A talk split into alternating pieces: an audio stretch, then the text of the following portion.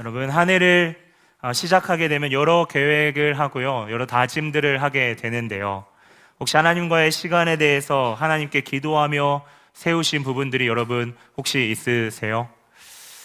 아직 없으시다면 곧바로 하나님과 기도하며 좀 세우시기를 바랍니다.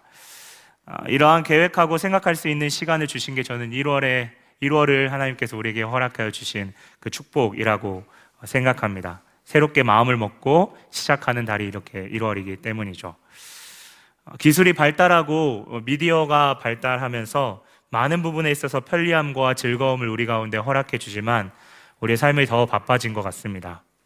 삶을 면밀히 들여다 보면 그게 그렇게 중요한가라고 싶을 정도로 그렇게 중요하지 않는 것들로 우리의 삶에 채워져 있는데요, 뭐 유튜브를 보면 썸네일을 보면서 이렇게 클릭하다가 이것은 안 볼 수 없다라고 하면서 클릭을 한다든지요.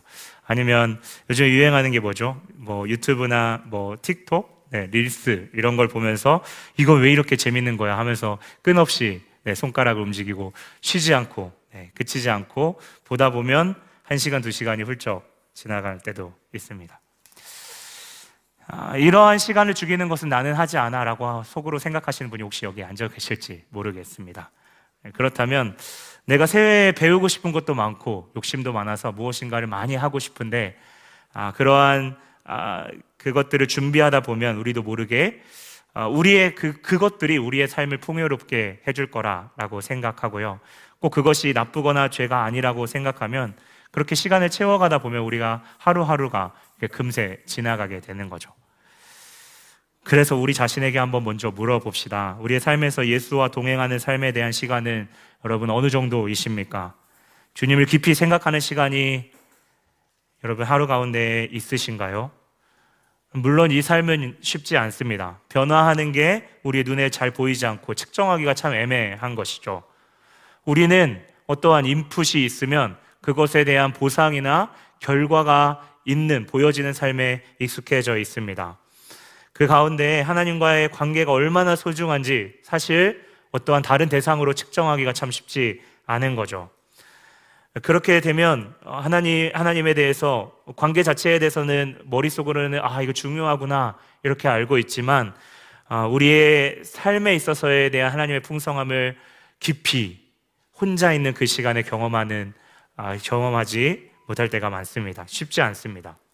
더더구나 주님이 주도하셔서 이제는 내 삶을 영적으로 풍요롭게 하시는 그 삶을 충분하게 경험하지 못했기 때문에 그 삶이 얼마나 가치 있는 삶인가, 진짜 가치 있는 삶인가 자문하기도 합니다.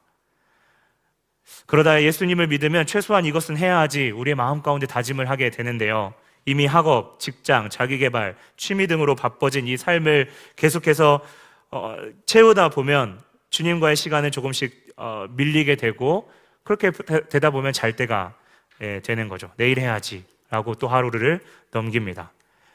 만약 그 가운데 그래도 조금이라도 양심이 있다라고 우리 스스로를 생각한다면 빨리 해치우고 자야 마음이 조금은 편안함을 여러분 느끼기도 합니다. 여러분, 이 시간 우리의 말씀 함께 우리가 말씀에 주님의 음성을 들으면서 우리의 삶의 판을 완전히 새롭게 짜는 이 시간이 되기를 원합니다. 하나님과의 관계의 시간을 물리적으로 이 정도 해야 된다, 이 다짐의 차원은 아닙니다.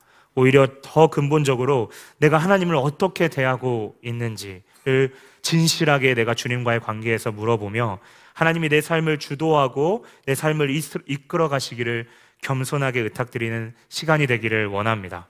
세상의 기준과 유행에 휩쓸려서 그렇게 살아가기 쉬운 이 런던의 땅 한복판에서 여러분, 예수의 길이 우리의 각자에게 선명하게 보였으면 참 좋겠습니다. 그리고 그 길을 어떻게 걸어가야 될지 충분히 고민하고 씨름하며 나아가는, 기도하는 시간이 되기를 원합니다. 신앙생활을 하게 되면 처음에 주님을 몰라도 우선당장 내가 힘든 것에 있어서 주님께 간절히 매달립니다. 외롭거나 두려운 그 마음에 주님을 이렇게 찾게 되는 거죠. 그 가운데 문제가 해결되면 주님 감사합니다, 주님을 더 가깝게 합니다. 하지만 그 길을 가다 보면 그것을 넘어선 더 가치 있는, 세상과는 분명히 다른 길이 보이고 내가 진짜 가야 되는 길을 깨닫게 되죠. 여러분, 지난 시간 제 2주 전에 하나님 말씀 여러분과 함께 나누었지만, 내가 주인 되었던 삶이 나의 신앙 가운데 하나님과 마주하면서 조금씩 아, 내가 높아져 있었구나 라고 하는 그 모습이 드러나게 되고, 예수 그리스도의 십자가의 은혜를 그렇게 알게 됩니다. 더 가치 있는 삶을 깨닫게 됩니다. 그것은 적어도 나에게만 집중하는 삶은 아닙니다. 그렇다고 어느 정도 남에게 베푸는 도덕적인 삶은 또 아닙니다. 오히려 그것을 넘어서서 나의 모든 것들을 다 잃을 수 있지만 붙잡아야 되는 것이 무엇인지를 깨닫게 되는 것이죠. 그러한 삶으로 나아가는 우리를, 그리스도인들을, 오늘 성경에는 이 세상의 신 사단은 호락호락 놔주지 않습니다. 사단은 예수의 길과 대조되는 길을 절대 제시하지 않습니다. 하나님에 대한 복수로 하나님이 사랑하는 인간을 사단은 죽이지 않았습니다. 오히려 인간이 죄를 짓도록 교묘한 전략을 세우는 것이죠. 바로 비슷한 길을 제시하면서 우리를 헷갈리게 하고 당황하게 만드는 것이 사단의 전략입니다. 성경은 그것을 마음을 혼미하게 한다, 오늘 기록하고 있습니다. 당시에 오늘 본문의 거짓 선지자들은 예수를 믿으며 어느 정도 인정받고 자기 것이 분명하며 다른 사람들로부터 존경받는 삶을 은근히 즐겼습니다. 그들은 바울보다 상대적으로 높다고 여겼고 스스로를 높이는 추천서도 가지고 있었죠. 그리고 사람들에게 멋있어 보이는 말과 능력을 가지고 있었습니다. 그런데 그들은 바울과 같은 저 실패하고 고난받는 삶, 이것을 성도들 앞에서 은근히 깎아내리면서 궁극적으로는 복음과 전혀 관련돼 없는 삶을 살도록 사람들을 이끌었죠. 거짓 선지자들은 그렇게 자신들이 무엇인가를 더 가졌고, 너희들을 내가 잘 이끌 것이다 라고 하면서 궁극적으로는 성도들을 종처럼 부리고 대하는 악한 모습이었습니다. 결국 그들의 배를 채우기 위한 모습이었죠. 이러한 면에서 사단은 우리 개개인 각자가 무엇을 중요하게 생각하는지를 알고 있습니다. 그리고 동시에 예수의 길과 유사한 길을 비춰주죠. 제가 지난주 한 주간 저희 아이의 기저귀를 갈아주면서 좀 문득 들었던 이런 생각이 좀 들었습니다. 이제 아이가 조금씩 크니까요, 힘으로 이제 이겨 먹으려고 하고 막 이렇게 바둥바둥하면서 이렇게 그 자리를 안 가려고, 기저귀 안 가려고 하고 이제 빠져나가려고 하는데요. 어떻게 하면 아이를 이렇게 그 기저귀를 좀 쉽게 갈 수 있을까 이렇게 고민했는데, 제가 아내의 모습을 보니까 아내가 이렇게 뭐를 쥐어주더라고요. 저도 이렇게 쥐어주니까 참 신기하게 아이가 이렇게 가만히 있는 겁니다. 아이의 시선을 이제 뺏는 거죠. 그러다가 이제 계속 이것이 아이의 질려하고 이렇게 하려고 행동하는 걸 보면 또 다른 것을 아이에게 이렇게 손에 쥐어주는 겁니다. 우리와 같은 어른이 보기에는 뭐 정말 아무 아이에게 의미 없는 겁니다. 엄마가 쓰는 치실통, 뭐 테이프통, 뭐 이런 것들을 쥐어주는 거죠. 하지만 처음 보는 신기한 것으로 시선을 뺐으면 그것이 아무런 중요한 것이 아니더라도 그 아이는 그 시선을 뺏게 되고 저는 제 하고 싶은 일을 손쉽게 끝낼 수 있는 거죠. 이 시대 우리를 가장 혼미케 하는 부분이 무엇일까요? 교회 다니는 삶에서 어느 정도는 그 말씀대로 살아가고 있다고 생각하고 있어서, 여러분, 그것이 그렇게 죄로 보이지 않는 그러한 지점들입니다. 더더욱 우리의 마음의 중심을 들여다봐야 하는데요, 죄로 인한 그 지점보다는 우리의 시선을 빼앗는 것입니다. 때론 안전한 삶으로 유혹하는 돈, 인정받고 있는 직장에서의 삶, 학생에게는 새로운 것을 경험하고 싶은 바쁜 일정들, 이 하나하나가 죄라고 이야기하기에는 애매하지만 그것에 시선을 두고 우리의 마음을 두게 되면, 그것만을 두게 되면 하나님이 아닌 다른 것에 더 많은 시간을 두게 됩니다. 그런데요, 여기서 중요한 것은 내 삶은 더 풍요롭게 가는 것처럼 보여집니다.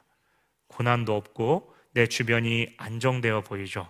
실제로 이에 대한 안정감을 느끼는 것은 사실 주님이 주시는 평안보다는 마치 신경안정제를 주입하는 것과 같습니다. 사실은 주님과의 관계에서 독과 같은 것이죠. 어느 정도 해결되었다고 생각하지만 잠시 뒤면 이유 모를 또 다른 불안감과 염려가 찾아오고 질 수 없는 삶을 내 삶을 보게 되면서 그 가운데 질문합니다. 이런 삶을 사는 목적, 의미가 있을까?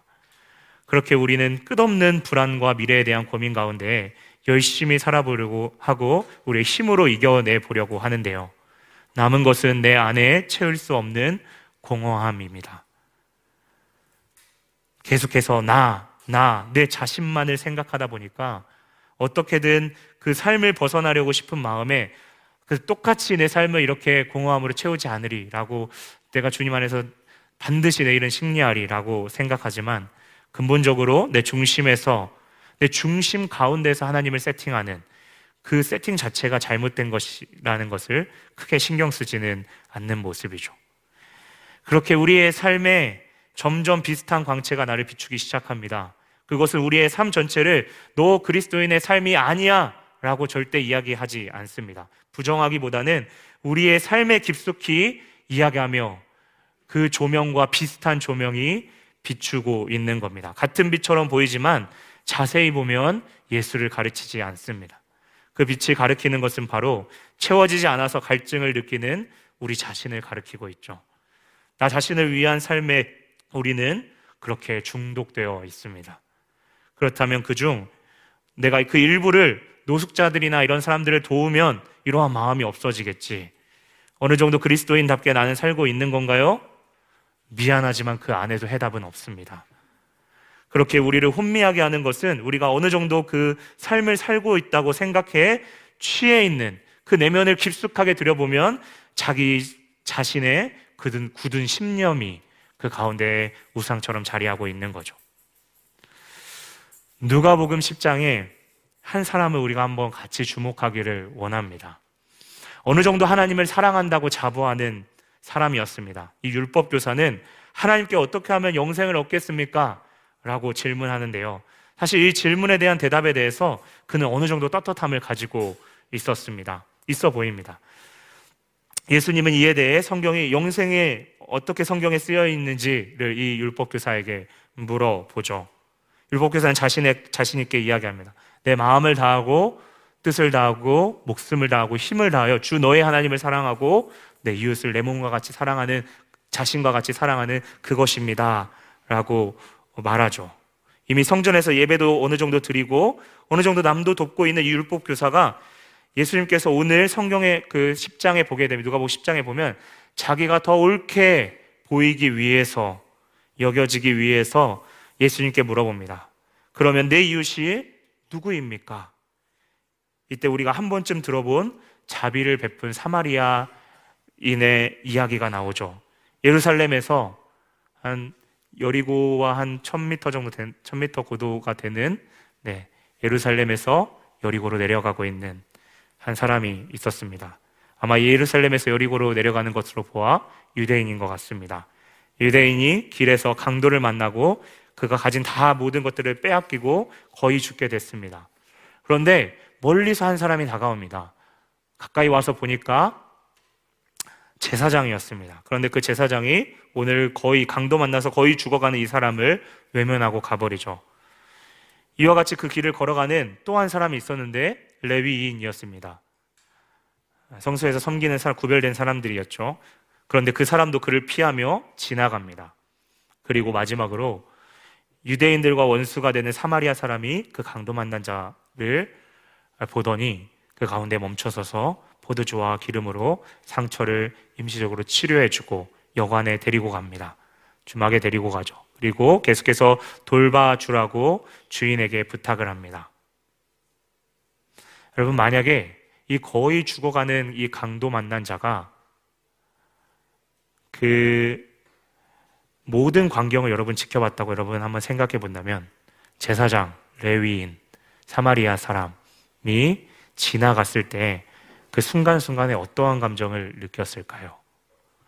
자신의 편이라고 생각하고 매번 하나님의 말씀을 전하며 그렇게 선한 일을 많이 할 것 같은 제사장, 그리고 성전 안에서 웃으면서 인사하고 했었던 그 레위인, 그 레위인이 그래서 내 편이 되어주고 중요한 순간 내 보호자가 되어줄 거라 생각했던 그들이 피하는 모습 가운데 이 강도 만난 자는 어떠한 마음이었을까요? 동시에 사마리아인에게 그 사마리아인을 봤을 때 이 강도 만난 자의 마음은 어떠했을까요? 우리가 알다시피 사마리아인은 유대인들과 원수지간입니다. 서로 쳐다보거나 말도 섞지 않죠. 그런데 이 강도 만난 자가 생각하기를, 저 밑에 상종도 안 하는 그 사람이 지금 나에게 호의를 베푸는 겁니다. 그 호의, 자존심이 상하더라도 그 호의를 받지 않으면 난 그냥 죽는 겁니다. 그 호의를 받는 거죠. 아마 수치감도 들었을 것이고 부끄러움을 느꼈는지 모르겠습니다. 여러분, 반면에 강도를 피한 자의 그러한 자들을 보게 되면요, 여러분 뭐 주석에도 나와 있지만 제사장과 레위인들, 그 당시에 시체를 만지면 부정하다라고 하는 그 부분에 있어서 이 강도 만난 자를 다시 만약에 만난다고 했을 때에 할 말을 이미 준비했을 거라는 생각을 하게 됩니다. 내가 그때 도와주지 못한 것은 성경에 시체 만진 사람들을 부정하다고 했는데 그래서 도와주지 못한 걸세, 미안하네 라고 어느 정도 할 말도 준비하고 있었을지 모르겠습니다. 오늘 그 가운데 예수님은 사마리아 사람에게 이웃이 누구냐라고 물어보지 않습니다. 이 강도 만난 자의 이웃이 누구이냐라고 물어보죠.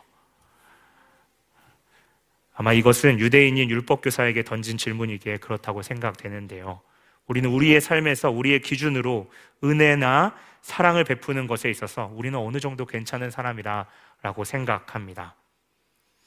하지만 반대로 그동안 나에게 부당한 것을 요구하거나 별로 친해지지 않고 싶어하는 그 사람들, 때로는 나와 다른 종교, 진리를 모른다고 생각하는 사람들이 호의를 베풀면 속으로 잘난 척하지 마 라고 하면서 그것을 받기를 꺼려합니다. 그들의 이야기를 듣거나 함께하는 것을 꺼려합니다. 내가 전도하고 내 방식대로 돌보고 사랑하는 가운데 따라줘야 내 이웃이라고 여깁니다. 그래서 드러나는 것은 사랑보다는 이 율법교사처럼 자기를 옳게 보이려는 그 마음이, 그 마음 깊은 곳에 있는 그 마음이 스멀스멀 올라오는 거죠. 결국 세상에 더 깊이 들어가기는커녕 스스로 쳐놓은 장막에 어울리지도 못하고 스스로를 고립시킵니다. 그럼 오늘 성경에 바울이 스스로 종이 되었다 이야기하는데요, 종은 자기의 가진 것, 그것이 권위나 그러한 모습들, 그 모습들, 울타리들을 버려야 합니다. 그러한 면에서 오늘 예수님의 사마리아인의 이야기는 참 지혜롭다라는 생각을 하게 되는데요, 우리 삶에 우리 자신이 중심이 될 때 여러분, 우리는 내 모습을 정직하게 진실로 진단할 수가 없습니다. 내 속에 부끄러운 감정을 느끼게 하시고, 나는 한참 멀었구나 라고 하는 그 마음이 마음 깊이 있으면서 진심으로 내 자신을 인정하고 그것을 주님 앞에 끄집어낼 때 비로소 우리의 삶을 진단할 수 있는데요, 우리 함께 본 이 2절과는 반대로 마치 거짓 고사들처럼 우리의 삶을 만일 감추려고 속이거나 하나님의 그 말씀을 혼잡하게 하는 그 모습이 혹시 우리의 보통의 모습은 아닌지요.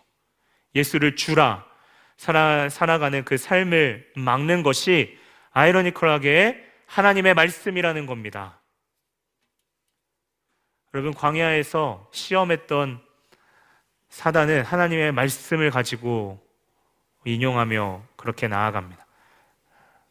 오늘 사마리아 비유에서 제사장과 레위인이 준비하였던 이 시체를 만지지 말라라고 성경에 나와 있던 그 율법과 같이 성경에 대한 자의적인 생각과 우리 자신을 속이고 혼잡하게 하는 거죠. 정확히 말하면 하나님의 말씀은 온전한데 그것을 허용하고 내 식대로 적용하는 것입니다. 우리에게 성령님은 선한 양심을 따라 너희가 나아가야 된다라고 말씀하시는데 그 양심을 애써 밀어내면서 가리는 순간 우리는 망하게 되는 겁니다. 하지만 그 수건을 걷어내고 힘들지만 그 영광의 광채로 주 앞에 나아가는 그 가운데 복음의 광채가 더욱더 빛나게 되는 거죠. 제가 사랑반을 하면서 많이 들어왔던 내용입니다. 우리가 성경을 많이 관심 갖지 않고 우리가 안 읽는 이유가, 여러분, 그 이유 중에 많이 제가 들어왔던 답변이 무엇인지 아십니까? 내가 어느 정도 성경에 대해서 안다고 생각하는 것입니다. 그 마음의 온도와 태도는 성령의 인도하심을 결코 따라갈 수 없습니다. 반대로 주님의 마음이 어디에 있는지, 우리가 어디로 나아가야 될지 선명하게 아는 방법은 우리의 삶에서 그 혼미한 땅에서 괴로워하며 예수를 따르고 부르며 그 성경을 붙잡는 그때입니다. 때로는 우리와 맞지 않는 사람과 어울리는 그때 말입니다. 나와 다른 사람, 종교가 다르고 누구보다 세상의 길에 앞서서 가는 그 사람들 가운데 들어가서 그 가운데 어떻게 그리스도인으로 살아갈까 고민하는 가운데에 우리는 깨어지는 것 같지만 그 가운데에 그리스도인으로서의 정체성을 조금씩 알아가고 배워가게 됩니다. 그 가운데 우리는 어느 정도 예수님을 따라간다는 그 생각을 성령님께서 그 마음을 철저하게 깨뜨릴 겁니다.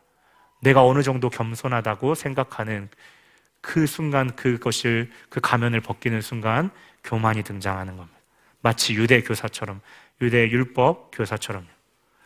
이때 주님은 우리에게 부끄러움을 선물로 주십니다. 그때 우리가 아담처럼 부끄러움을 숨기지 말고 그 약함을 감추려 하지 말고 오히려 주 앞에 드러내며 약함을 덮으려고 속이거나 하나님의 말씀을 끌어들여서 합리화시키지 않고 그렇게 혼잡하게 하지 않는 것이 하나님 앞에서 양심을 따라 나아가는 것입니다. 사실 바울이 이를 경험했던 사람입니다. 어느 정도 유대인이었고 하나님의 말씀에 대해서 가장 잘 안다고 자부했던 사람이었습니다. 그 가운데 예수님이 그 빛 가운데에 바울을 찾아가십니다. 그 영광의 빛이 그를 덮습니다. 그의 모든 것을 내려놓고 그가 평생 따라갔던 길에서 돌아가 그가 그동안 평생의 부끄러운 길이라 여겼던 그 길을 평생 걸어갑니다. 선민으로서 자기보다 한참 아래라고 생각했던 그 이방인들을 그와 같이 섬기며 살아갑니다. 여러분, 이 가운데 중요한 것은요, 은근히 우월감으로 세상과 이웃에게 다가가는 그 모습이 절대 아닙니다. 그는 오늘 스스로 종이 되었습니다. 종이 되어야 섬김을 배울 수 있기 때문입니다. 그리고 그제서야 예수의 마음을 알 수 있기 때문입니다. 사실 주님의 우리의 종이 되어주셨습니다. 사단은 이를 알고 하나님의 아들이라고 광야에서 시험할 때 당신의 하나님의 아들이여거늘 반복해서 하나님의 아들이라고 반복해서 인정합니다. 하나님을 높이는 거죠. 그 뜻은요, 진짜 하나님의 아들로 내가 높여줄 테니 높임 받고 능력 보이고 하늘에 계속 계시라는 뜻입니다. 종이 되지 말라는 겁니다. 하나님 왜 종이 되려고 하시는 겁니까? 그런데요, 오늘 예수님은 종으로 오셔서 섬김을 받기 위해서가 아닌 끝까지 섬기셔서 가장 낮은 곳 십자가에서 우리를 위해 죽으셨습니다. 왜 그랬을까요? 오늘 바울은 그 안에 생명이 있기 때문이다라고 이야기합니다. 그게 우리가 살아가야 되는 이유 중 가장 큰 부분이기 때문입니다. 그 십자가를 인해서 우리가 생명을 얻었기 때문입니다. 그리고 그 예수님은 당신이 가야 될 길을 우리에게 가르쳐 주시면서 더 많은 사람에게 그 풍성함을 누리게 하기 위해서 우리 모두를, 우리 각자 한 명 한 명을 예수의 길로 초청하고 계십니다. 하나님의 자녀이지만 세상에 나아갈 때 다른 사람들을 종으로서 섬기는 것은 내 의가 아니라 결국 그 영혼을 살립니다. 궁극적으로 예수의 생명을 다른 사람에게 전해주는 겁니다. 예수의 죽음으로 우리에게 생명이 주어졌듯이 내가 종으로서 섬기고 희생하는 그것은 경쟁하는 그 사회에서 자기 자신에게 스스로 함몰되어 있는 이 세상 가운데에서 다른 사람에게 더 이상 이 세상의 노예가 아닌 예수 안에 자유가 있습니다 라고 하는 것을 복음을 통해 내가 스스로 내는 발광체는 아니지만 내가 예수를 반사하는 반사체로서 그렇게 그 자유를 같이 맛보도록 위로하고 함께 손잡는 것입니다. 이것이 얼마나 엄청난 사건이고 귀한 사건인지 오늘 성경에 바울은 앞부분을 가져와서 오늘 성경 말씀에 말씀하고 있습니다. 빛이 있으라 하시는 말씀으로 창조하신 그분이 예수의 영을 말씀으로 선포하면서 마치 우리의 마른 뼈와 같은 우리를 살리시고 그분의 영이, 그분의 숨결이 우리 가운데 들어옴으로써 우리가 이 세상을 살아가도록 우리를 소생시키신 것인데요. 창세기 1장 2절에 보면요, 땅이 혼돈하고 공허하며 흑암이 깊음 위에 있는 가운데 하나님의 영이, 성령님이 수면 위에, 하나님이 수면 위에 운행하시는 그때에 3절에 빛이 있으라 하나님께서 말씀하셨습니다.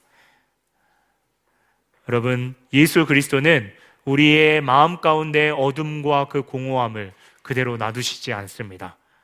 예수의 영이 충만할 때에 우리는 저 멀리에 있는, 끝에 있는 사람은 근본적으로 죽을 때에 항상 고민하고 두려워하는 그 죽음, 이 죽음에 대해서, 또 그 가운데 그 사이사이에 살아가고 있는 그 안전과 그 두려움의 안개를 예수님은 우리 가운데 말씀을 통하여 빛이 있으라 하신 것처럼 예수의 영을 통하여 우리 가운데에 말씀하고, 그렇게 말씀하셨던 우리 한 명 한 명은 이제는 그 공허함에 두렵고 떠는 것이 아니라 그 예수의 빛 가운데에 우리가 우리의 정체성을 다시 한번 분명하게 확인한다는 사실입니다.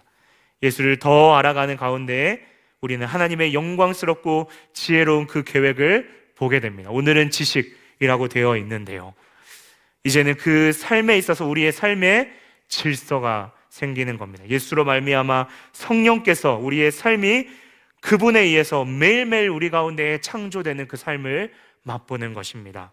그분 안에서 새롭게 되는 것입니다. 그런데요, 우리는 그것들에 대해서 아는데도 불구하고 또 우리의 삶 가운데 여전히 소망 없는 우리의 모습을 보게 됩니다. 저도 그랬던 것 같아요. 아는데도 그러한 삶을 보게 되는 거죠. 사단은 그런데 그렇게 끊임없이 우리를 속삭이며 우리를 끌어내리려고 할 것입니다. 너 연약한 질그릇이잖아. 아니면 다른 사람을 보면서, 저 사람 모습을 보면서 교회에 소망이 없어. 여러분, 사단은 교회를 동역자로 삼습니다. 사단은 교회를 동역자로서 이용합니다. 당시의 질그릇은 깨지기 쉽고 값싸고 평범한 것이죠. 그런데 하나님은 오늘 그 질그릇을, 연약한 그 질그릇을 선택하셨습니다. 그리고 그리스도의 얼굴에 나타나는 영광의, 하나님의 영광의 지식의 빛, 그 보배, 보물이라고 영어로 써 있는데요, 보물, 귀한 그 그릇을 우리의 연약한 그 마음에 굳게 그 마음을 두시기로, 굳은 마음으로 먹으셨습니다. 우리 각자의 마음 가운데 두시기로 결정하신 겁니다. 그분의 신실하심으로 우리의 연약함을 포기하지 않으시고 인내하심으로 그 길을 따라가도록 성령님을 통해 매순간 돕고 계신다는 사실입니다.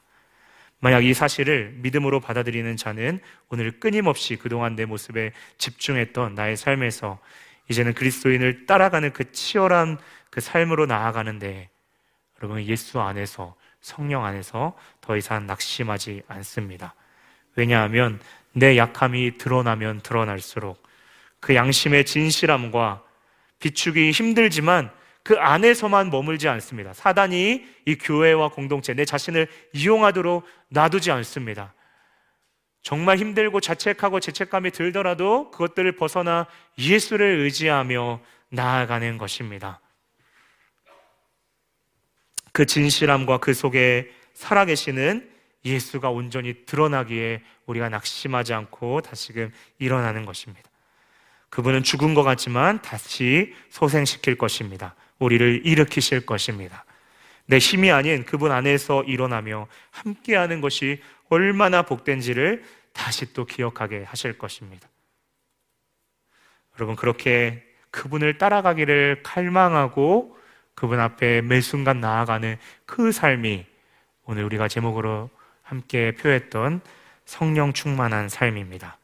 그러한 삶을 살겠다고 다짐하며 주님 앞에 나를 미랄로 써달라고, 여러분, 그렇게 우리의 한 사람 한 사람을 기억하시며 우리의 세상에 빼앗겼던 그 수많은 영역들 속에서 우리의 창조된 목적과 그 마음에 따라 살아가는 그 삶을 다시금 우리를 통해 세워가실 것입니다. 그 모습은 내가 좀 더 알아서 내가 좀 더 사랑이 많아서 하는 이 율법교사의 모습은 아닐 것입니다.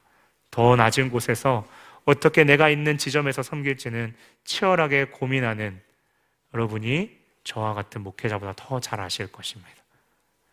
여러분, 그 가운데 성경은 오늘 마지막으로 우리의 삶에 있어서 반전을 맛보게 될 것이다 라고 말합니다.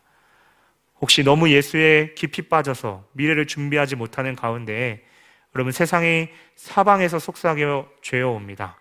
그런데요, 더 이상 피하지 않고 예수께 나아갑니다.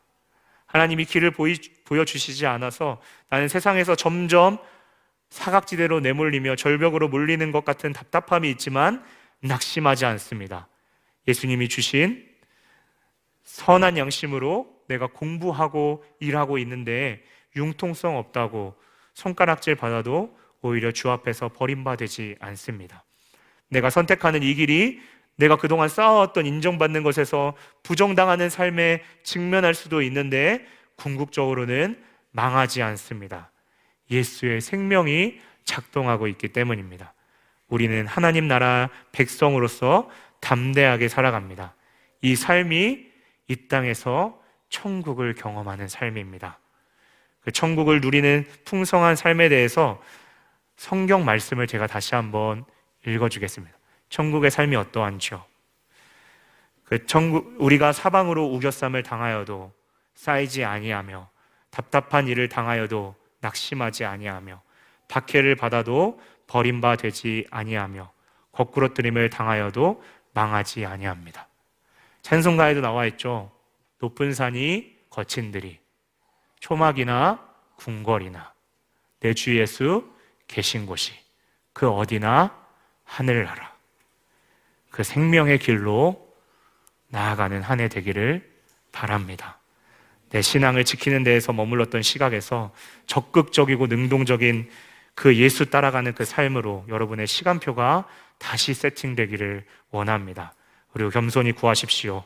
오직 예수님의 시선으로 생각하며 그분 안에서 세상의 두려움 없이 담대히 나아갈 수 있도록 여러분 골방 가운데서 기도하십시오.